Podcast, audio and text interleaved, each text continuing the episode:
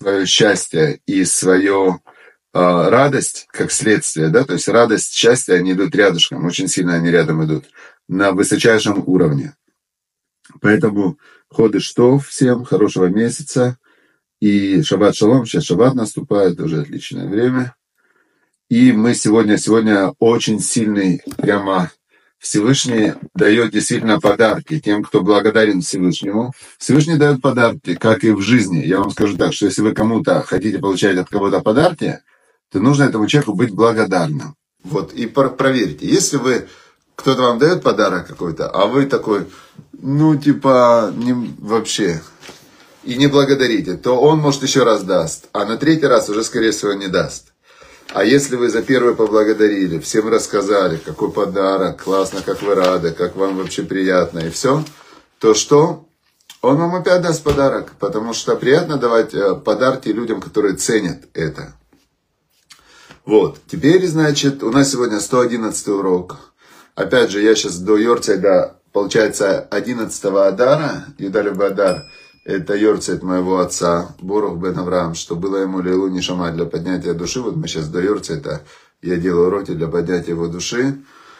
Значит, уже два года, как он ушел в тот мир, значит, и для того, чтобы быстрее закончили все войны. То есть все войны очень хочется, чтобы наступил шалом, и наступил этот шалом с радостью, с праздником, с благодарением Всевышнему. То есть, чтобы это все прошло не впустую. Потому что получается, что если например, был до этого шалом, а все были недовольны. Потом война. Понятное дело, что все еще больше недовольны. Но потом, если будет опять шалом, и все опять будут недовольны, то это, это проблемка наступает. Поэтому нам важно, чтобы мы научились быть радостными, счастливыми, довольными, благодарными, видеть Всевышнего, любить Всевышнего. И тогда он не будет нас пробуждать через э, страдания к тому, чтобы мы заметили, как нам на самом деле хорошо живется и сколько много он нам дает. Э, хорошо, значит, э, все. Это как, знаете, есть родители, которые не учились, как воспитывать такие. Ну вот, есть родители, которые так воспитывают по наитию. Знаете, они как, как вот по наитию, такое слово смешное. Так они детям говорят, вот смотри, если ты не будешь меня слушаться, я тебя в детдом отдам. Вот тогда ты оценишь, как тебе дома хорошо. И, и дети пугаются, их пугают собаками маленьких детей, милиционерами. Это все запрещено делать, потому что это очень травмирует детскую психику потом на всю жизнь, у шрамы остаются в психике. Но, но сама, сам этот месседж, он очень понятный. То есть родитель говорит, смотри, я все делаю для тебя, я стараюсь тебя хорошо воспитать по, в меру моих сил, в меру моего понимания. Ты меня не слушаешься, то есть ты не, не хочешь быть роботом, который с первого раза понимает все, что я тебе говорю.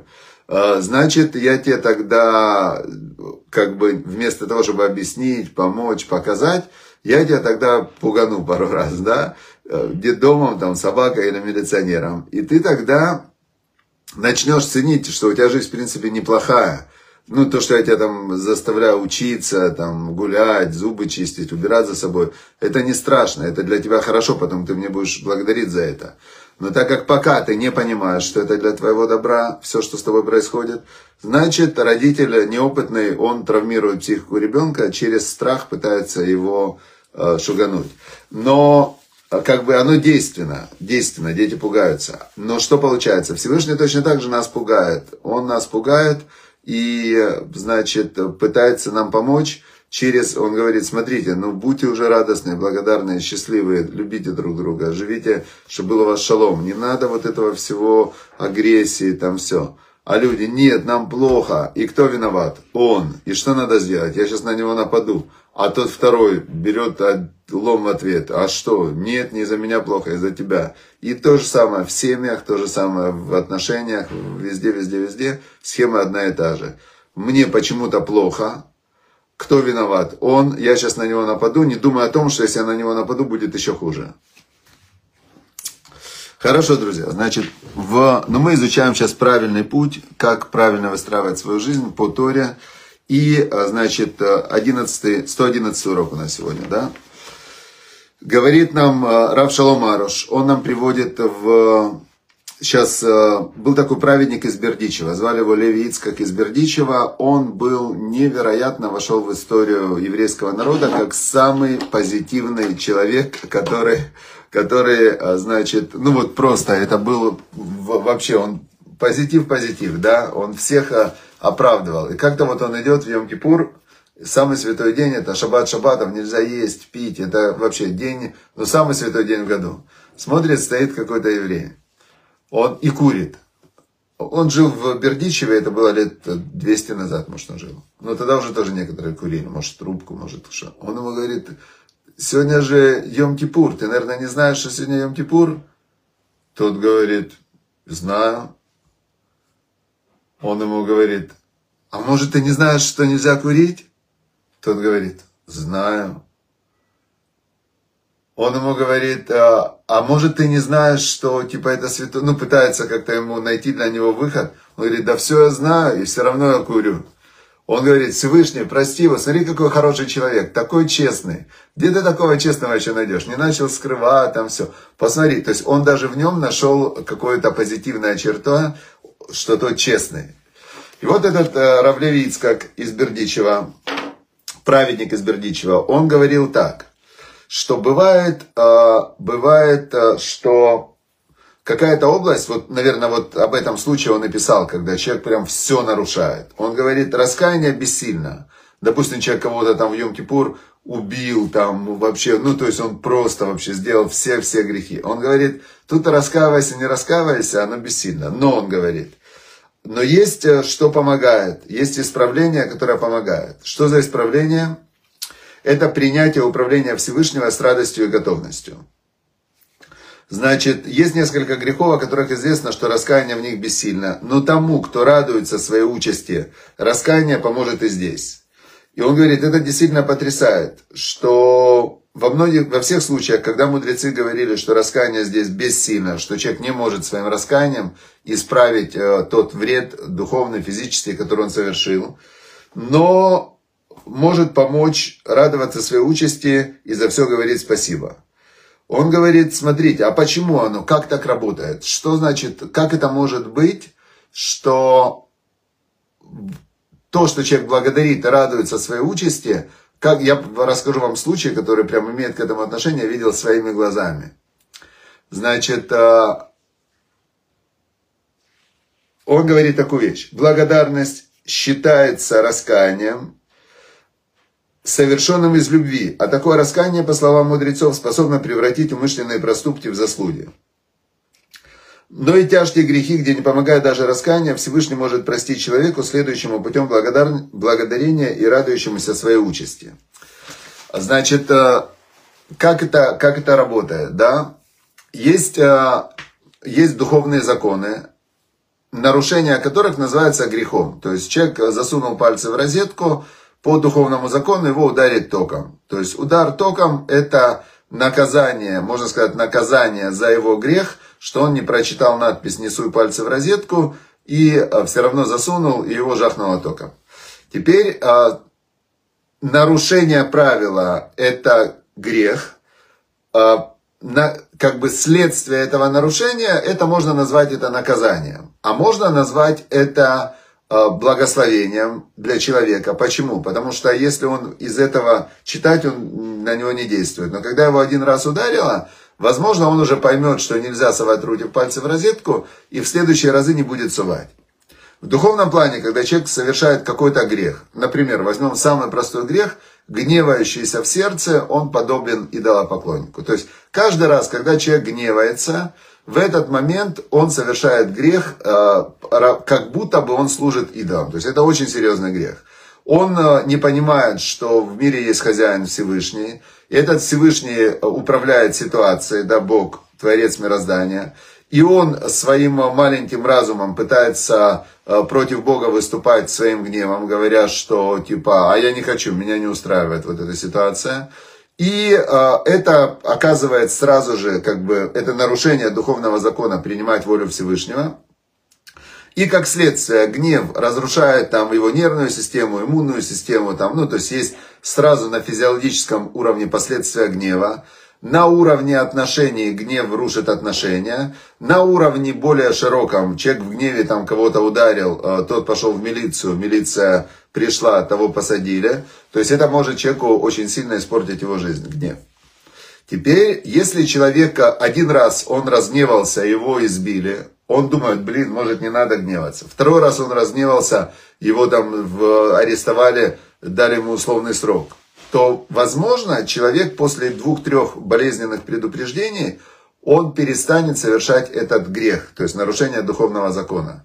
Всевышний показывает человеку через события его жизни, неприятности, страдания, показывает, где он куда-то не в ту сторону идет.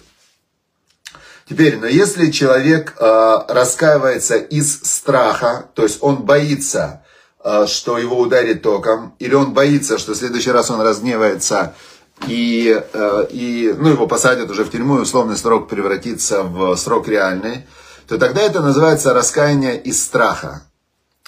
А есть вид раскаяния, который называется раскаяние из любви, который э, переворачивает э, грехи в заслуги. Значит, вот человек, он засовывал руки в розетку, его ударило током. Он засунул там резиновые, значит, одел перчатки, все, продолжает сувать пальцы в розетку. И, значит, э, еще и он э, написал книгу для детей, значит, э, Сунка, ты лучше пальчик в розетку. То есть он такой оказался, как старуха Шапокляк, решил, значит, распространить свой грех на других. Да, пошел на парад гордости людей, которые суют пальцы куда не надо. Организовал даже такой парад. Не пошел, а организовал парад гордости, совать пальцы куда не надо. И что? Но в какой-то момент он э, вдруг э, подумал, что, смотрите, Всевышний же, он мне и пальцы дал, и жизнь дал, и все мне дал. Спасибо Всевышнему, и он начинает э, Всевышнего благодарить, любить, и потом он читает, что нельзя сувать пальцы куда не надо, нельзя, значит, ходить на парады гордости, и он думает, я люблю Всевышнего, я в принципе могу ходить, могу не ходить, и мне не, ну, мне не страшно.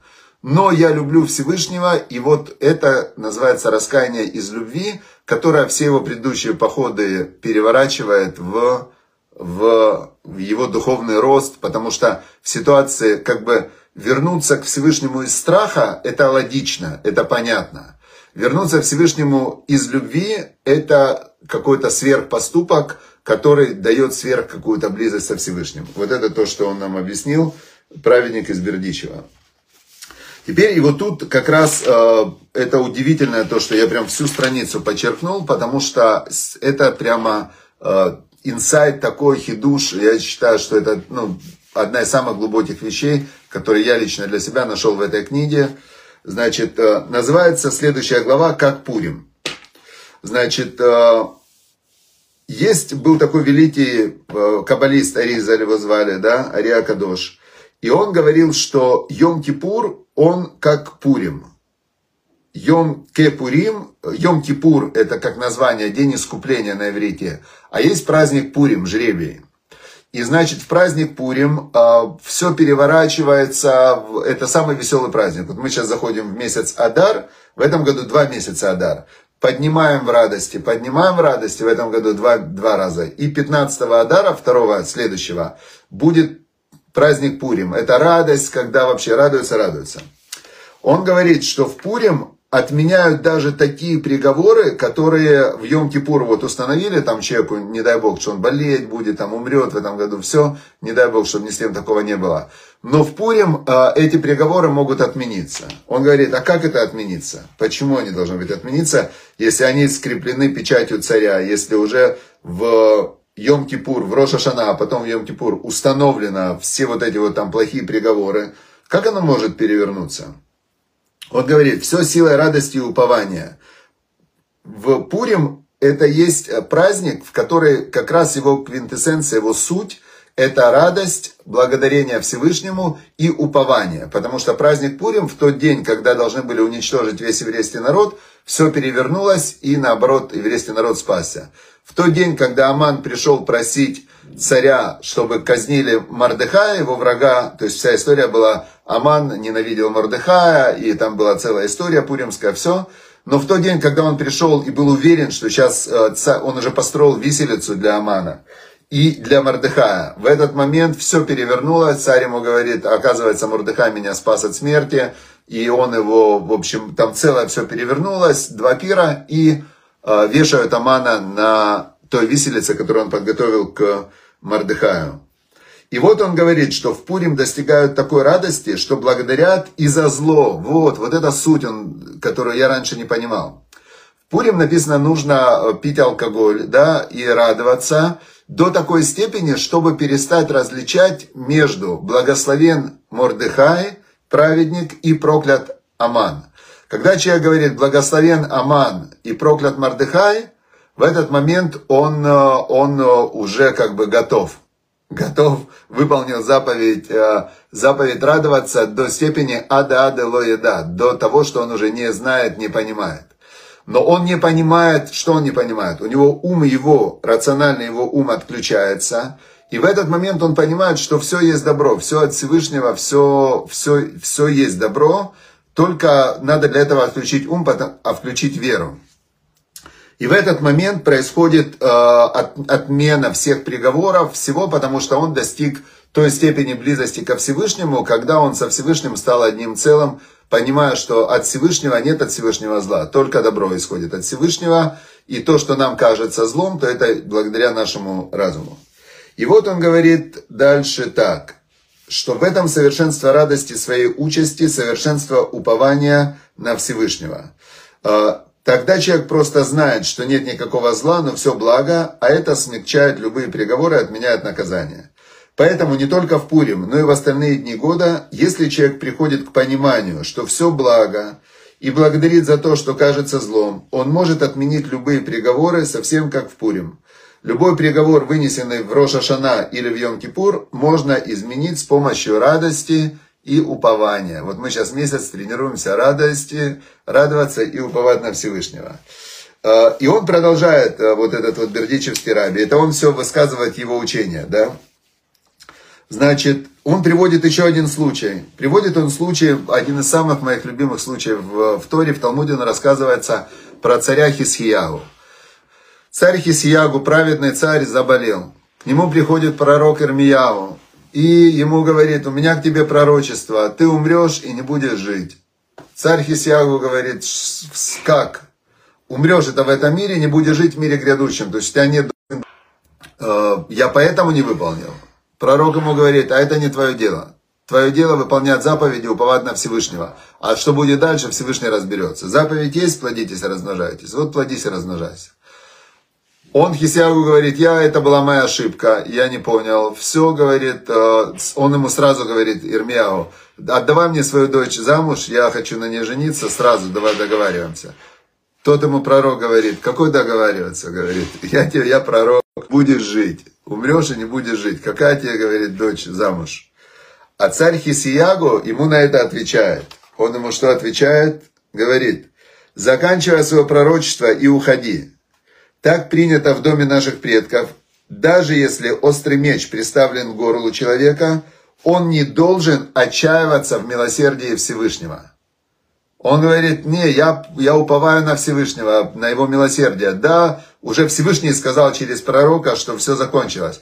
Но говорит, я получил от царя Давида, он был из рода царя Давида, что даже если уже меч лежит на шее, не, не переставай уповать на Всевышнего и на его милосердие. И он начал молиться, написано, и после этого он жил еще 15 лет, женился на дочери пророка Ирмияу, родились сыновья, э, эти сыновья убили пророка Ирмияу, значит, были злодеи вообще прям нереальные, но потом царь Минаше, когда его бросили в тюрьму в Вавилоне, то есть он там был злодей, злодей, злодей, всех заставил служить идолами, убил дедушку, Э, пророка, и после этого в Вавилоне, в плену его посадили в тюрьму, он, Хазар Бетшува, стал религиозным опять, раскаялся, вернулся в Израиль, и всю жизнь оставшуюся был царем, исправлял то зло, которое сделал в первой половине жизни, опять всех заставил учить Тору, там все, то есть, и в итоге, в итоге он, как э, Минаши, тоже его Всевышний простил.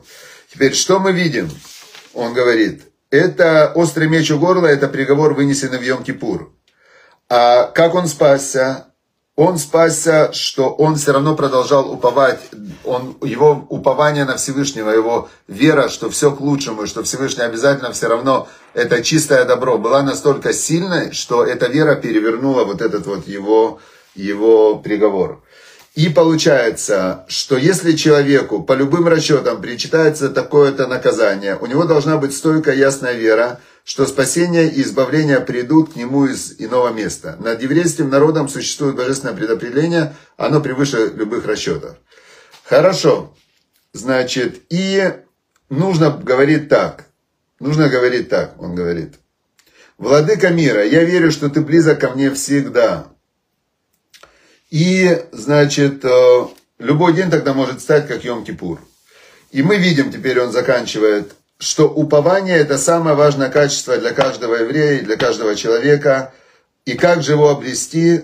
Он говорит, обрести так. Если ты благодаришь Всевышнего и радуешься своей участи, тогда ты достигаешь совершенного упования и ясно понимаешь, что Всевышний посылает ему одно лишь благо. Это называется упование на Всевышнего. И об этом пишет Слонимский Рэбе. Радость своей участи включает в себя все прочие добрые чудесные качества. То есть уметь радоваться своей участи, это и есть уповать на Всевышнего. Когда ты вот то, что у тебя есть, ты принимаешь волю Всевышнего и говоришь, я рад и счастлив всему, что есть. То есть я не иду против тебя. Спасибо за все, что есть. И радуешься своей участи, перестав, э, не сравнивая ее со своими ожиданиями, со своими там, я бы на месте Всевышнего, конечно, бы сделал бы по-другому. Я бы, я бы вот, например, мне бы на месте бы Всевышнего дал бы все не так, как он мне дает Всевышний. Это же, ну, нелогично. Принятие своей участи и умение ей рад, оно вызывает радость, то есть ты благодаришь и принимаешь за то, что есть. И этим самым ты соединяешься со Всевышним и эта радость больше, чем все остальные качества. Она больше, чем что бы это ни было другое в служении Всевышнего. И с ее помощью человек обретает радость и сад в этом мире, в мире грядущем. Вот такая вот э, у нас сегодня в, на Рошходыш месяца Адар, когда мы каждый день должны увеличивать в радости. У нас есть теперь вот этот вот э, инструмент, как увеличивать в радости, э, значит, уповая на Всевышнего и благодаря Всевышнего Оказывается, мы не зря учили 111 уроков. Это самое главное, даже по мнению Раби из Бердичева и по мнению Слонимского Рэбе тоже это самое главное. Видите, как хорошо. И у нас э, опять на сегодня около 200 участников во всех трех каналах.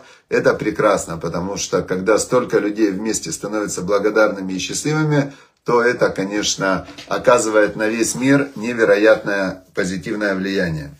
Теперь и сегодня практический урок из э, книги Раби Зелега Плистина. Он дает такие прямо микро-лайфхаки, инструменты. И сегодня очень э, такой э, как бы часто используемый инструмент, который человек часто, ну, я думаю, очень, большинство людей попадает в эту ловушку, и они теряют свою радость, а он сейчас рассказывает, как ее не терять. Называется этот его инструмент э, «Качество времени ожидания». Он говорит, пришел ко мне один мой ученик и говорит, I had to wait, I hate to wait. Я ненавижу ждать. Вообще само слово «я ненавижу» Человек своими словами формирует реальность, в которой находится, и свою эмоциональную сферу он формирует словами. Есть прям целое направление, рациональная эмоциональная психология, когнитивно-поведенческая психология, которые утверждают, что эмоции это следствие. Следствие. Фрейд и всякие вот эти вот фрейдисты утверждают, что эмоции это а, их как бы корень в прошлом, в подсознании, а, рациональная, эмоциональная психология и когнитивная психология, позитивная психология, они говорят, что нет, что корень всего у человека в его способе мышления. И это ближе к Торе, чем то, что говорит Фрейд. Теперь, а, когда человек говорит «я ненавижу ждать», то он формирует некую а, предпосылку для эмоции ненависть. Потому что если он скажет «я не люблю» или «я не очень люблю», мне не очень приятно ждать. Я испытываю ощущение, э, значит, напряжения, когда я жду и так далее. Это будут совершенно другие эмоциональные реакции, чем когда он говорит, э, я ненавижу ждать. Но этот пришел к нему, к Равзелегу Плистину, и говорит, я ненавижу ждать. И э, это был человек, который бизнесмен, который был очень такие, есть деятельные люди, бизнесмены, которые прям, да, э, ни минуты не теряют. И, э, значит, он говорит, не только он испытывает вот эти неприятные чувства, которые, которые, которые он испытывал. Я ему отвечаю, радостно я его спрашиваю, ну а ты можешь это убрать из своей жизни? Вот это ожидание. Он говорит, э, я бы хотел убрать, но, говорит, это же не в моих силах, потому что я всегда жду кого-то. Я-то не опаздываю, но люди, то они опаздывают, то что-то не вовремя, то что-то, то есть это не в моем, не в моем контроле. Я не могу это убрать из своей жизни. Тогда я его спросил, ну и что тебя тревожит здесь? Он говорит, «А, то, что я теряю, выбрасывая свое время ожидания, мое драгоценное время. Я ему говорю, смотри, давай-ка разберемся. Ты uh, successful, ты успешный бизнесмен. Что тебя делает успешным бизнесменом? Он говорит, меня делает успешным бизнесменом uh, то, что я осознаю свои приоритеты. То, что я осознаю свои приоритеты, меня делает успешным бизнесменом. Я делаю важные вещи и не делаю вещи неважные. И это мне помогает э, продвигать свои проекты, и у меня я успешный бизнесмен. Я его спрашиваю тогда, говорит Равзелик Плистин, а зачем тебе вообще вот это вот ненормальное не, не количество денег, которое ты зарабатываешь? Э, огромное количество денег. Я его спросил. Он говорит, ну, я могу людям помогать, могу делать много добрых дел, э, когда у меня много денег и так далее. Но если честно, говорит, вот если честно, то э, я если быть честным. Главная причина, потому что я хочу to be happy. I want to be happy. Я хочу быть счастливым. И я чувствую, что чем больше я зарабатываю денег, тем более счастливым я становлюсь. А, тогда я ему сказал, смотри, то есть ты осознал свой приоритет, что в принципе счастье для тебя тоже является важным приоритетом. Он говорит, да, я это осознал, что быть счастливым для меня тоже важный приоритет. То есть он, получается, что деньги для того, чтобы чувствовать себя счастливым. Тогда я его спросил, так тебе неужели не жалко тогда то время, которое ты в ожидании ненавидишь? Ожидание, в это время-то ты несчастливый. И получается, что ты вместо того, чтобы стремиться и быть счастливым, ты это время ты как бы сам у себя крадешь. Если у тебя приоритет быть счастливым, подумай, как ты можешь быть счастливым во время ожидания, которого ты не можешь избежать. И тогда этот бизнесмен осознал это, он начал думать, и э, он начал думать, что можно взять какую-то книгу, можно, которую можно почитать во время ожидания, можно написать письмо, you can meditate, ты можешь медитировать, ты можешь э, каким-то образом использовать время ожидания, э, вспоминая те хорошие вещи, которые, э, которые у тебя есть в жизни. Это интересно, я вчера разговаривал с одним своим э, клиентом, который очень успешный бизнесмен, и он мне вчера звонит, говорит, я вообще просто, говорит, не могу жить, я, я сгорел просто, да, у меня столько на себя взвалил, что у меня нету сил, да. Я говорю, стоп, давай секундочку. Это ты взвалил на себя проекты то, что ты хочешь делать, у тебя нету сейчас сил. Давай посмотрим, что ты сделал за последнюю неделю. Просто остановись и э, вот просто вспомни сейчас, что ты достиг. И он начал вспоминать все вещи, которые он достиг, и у него сразу поднялось настроение, силы. Он говорит, да, вот это вот постоянное сосредоточение на том, что недоделано, оно выматывает. А сейчас прямо вот прямо на месте мы с ним вот эту технику. Остановись и просто подумай, что у тебя есть хорошего в жизни. Наполнись этим, проживи это, прочувствуй это. И он ему дал этот совет, что это тоже можно делать во время ожидания.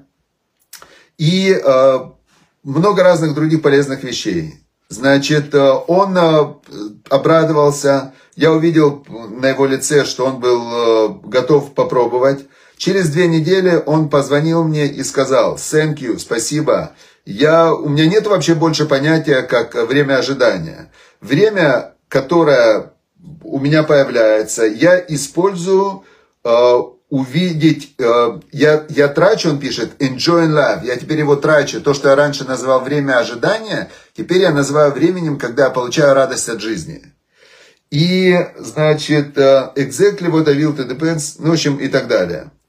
И мы видим, как э, изменение перспективы и взгляда, оно дает невероятные, невероятные результаты. Вот. Поэтому он продолжает, сделайте для себя какие-то выводы. Нам нужно очень сильно сейчас продумать и выполнить заповедь радоваться, радоваться в месяце Адар, да, уже наступает месяц Адар, Рошходыш, и мы, значит, все, убираем все, что негативное в своей жизни, добавляем позитивного, радуемся, и в заслугу радости произойдут все позитивные изменения в жизни. А историю, которую я хотел рассказать, про Пуримское чудо, когда вот этот вот был момент прям реального изменения мироздания за счет принятия и радости, я расскажу в следующий раз, в воскресенье, с Божьей помощью. Без Раташем, потому что сегодня уже 10.34, мы заканчиваем урок. Все, дорогие друзья, э, обязательно, пожалуйста, зарегистрируйтесь в нашу новую CRM-систему. Мы сейчас хотим очень организовать нашу работу и каждому, кто приходит на уроки, помочь составить индивидуальный маршрут изучения Торы, чтобы было не просто вот э, там послушали уроки какие-то, а чтобы у вас было то, что вам нужно, продвижение. Мы сейчас все заполняют анкету, анкета попадает в CRM, мы сейчас готовим консультантов, э, которые, люди, которые разбираются в Торе, которые смогут проанализировать ваши ответы. И дальше они будут по нашему плану с Божьей помощью связываться с каждым и каждому э, пересылать прямо письмом и в мессенджер ссылочку на циклы уроков. У нас есть очень много ботов, разных э, курсов, тренингов уже есть. А дальше мы будем создавать еще больше, когда будем знать вашу потребность. Поэтому я сейчас к, в Телеграме и во всех сетях к этому уроку прилагается анкета. У нас сейчас все, кто учится на уроках, они заполняют эту анкету, и дальше у нас будет понимание, какие циклы делать дальше, что улучшать, как улучшать и так далее. Все. Удачи, успехов, шаббат, шалом, ходы штов и марбим весимха. Увеличиваем в радости. Радость, она дает все остальные хорошие вещи. Все, до воскресенья. Спасибо, шаббат, шалом.